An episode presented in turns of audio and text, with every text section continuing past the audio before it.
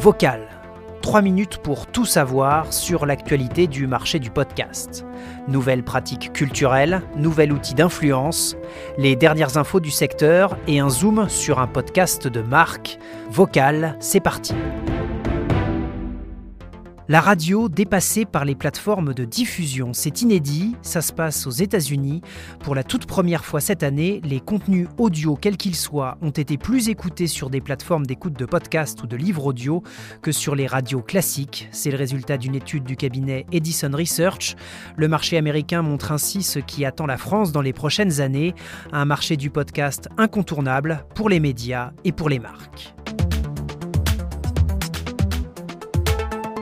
Quel est l'avenir de l'industrie du podcast? C'est la question que s'est posée le magazine américain The Verge, qui imagine ce que sera cette industrie en 2022. Selon ses pronostics, les plateformes Clubhouse et Twitter Spaces vont continuer de se battre sur le marché de l'audio social en direct. Il est question de plusieurs millions d'utilisateurs chaque mois, avec un enjeu, celui de la modération de ces contenus audio.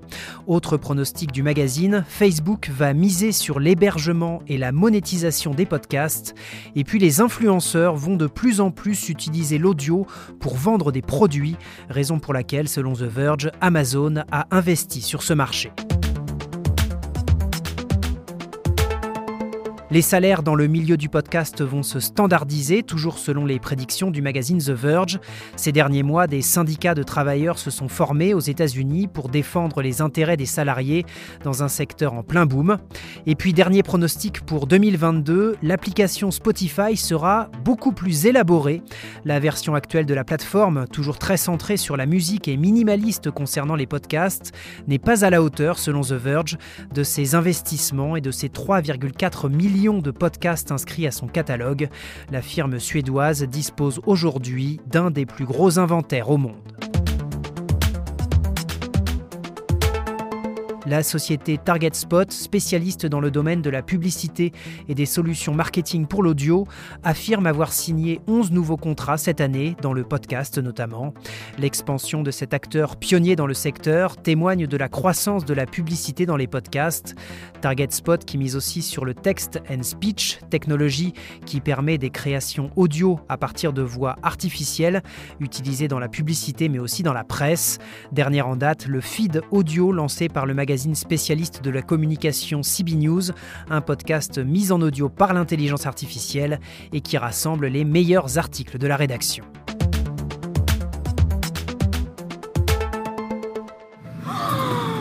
Je suis trop contente. je m'appelle Aurélie. C'est la première fois que je pars toute seule. C'est la première fois que je prends l'avion.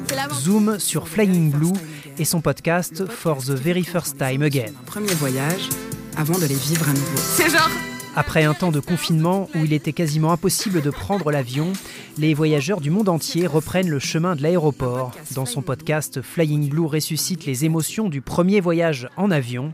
Aurélie, jeune montpelliéraine, partage son expérience au-dessus des nuages.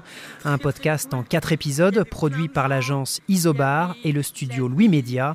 La série est accompagnée d'un film et de courtes vidéos qui font de ce podcast une expérience multimédia.